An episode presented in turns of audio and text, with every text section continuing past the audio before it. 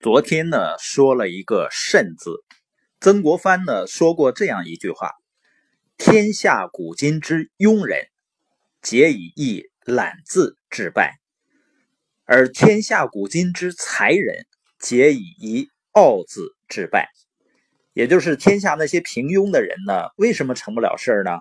就是一个字“懒”。那么为什么那些才华出众、非常努力的才子？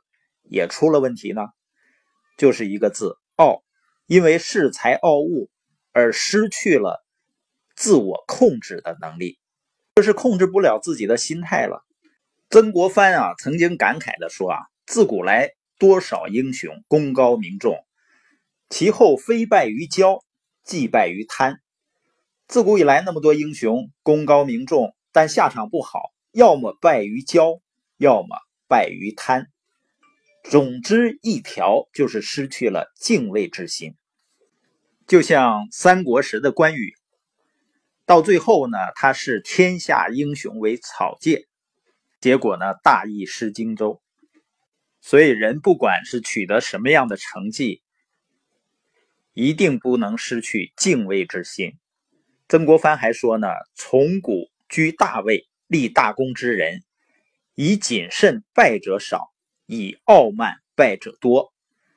自古以来呢，居高位立大功的人啊，很少有因为谨慎而失败的，大多是因为傲慢而失败的。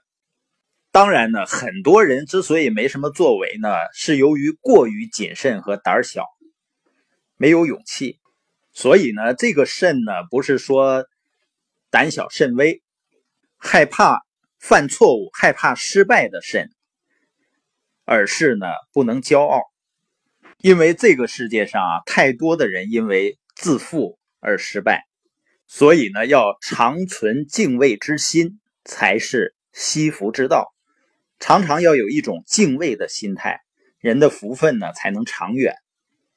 杰弗瑞呢，在《管理的真相》这本书中提醒说啊，明智的领导者应该从一开始就提醒自己，不管他们过去多么灵活聪明。直面事实，但是只要步入权位，就能把人变成顽固、愚蠢、无视证据的混账。财富杂志呢列举了失败企业的 CEO 十宗罪的时候呢，把狂妄列为首罪。其实呢，在领导者身上最稀缺的，往往不再是自信了。失败的领导者所真正稀缺的是什么呢？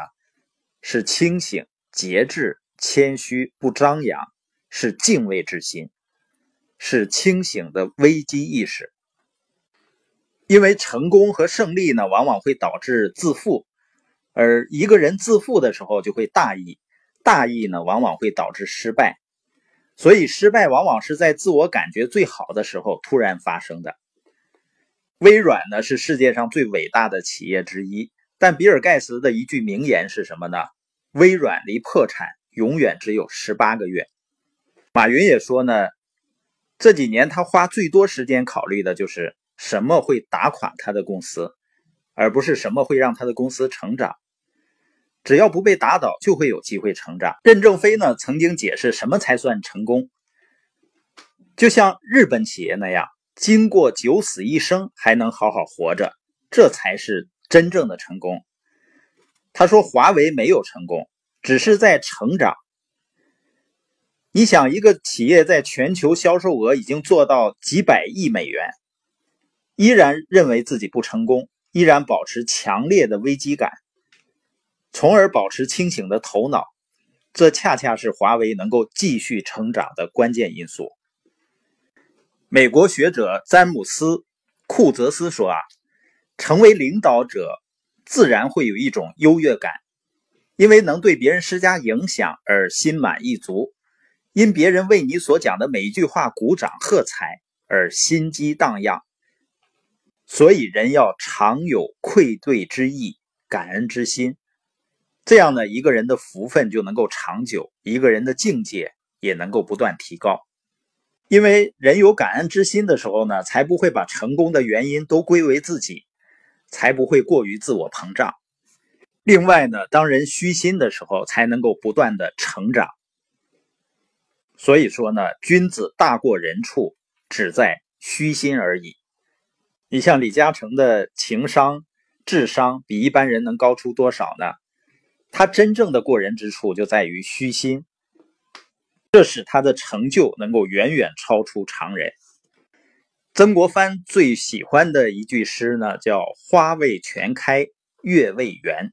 就是花一旦全开了呢，就开始谢了；月一旦全圆了，就开始缺了。物极必反。人生最大的智慧呢，就是控制住自我的能力。所以今天我们要记住一个字：慎。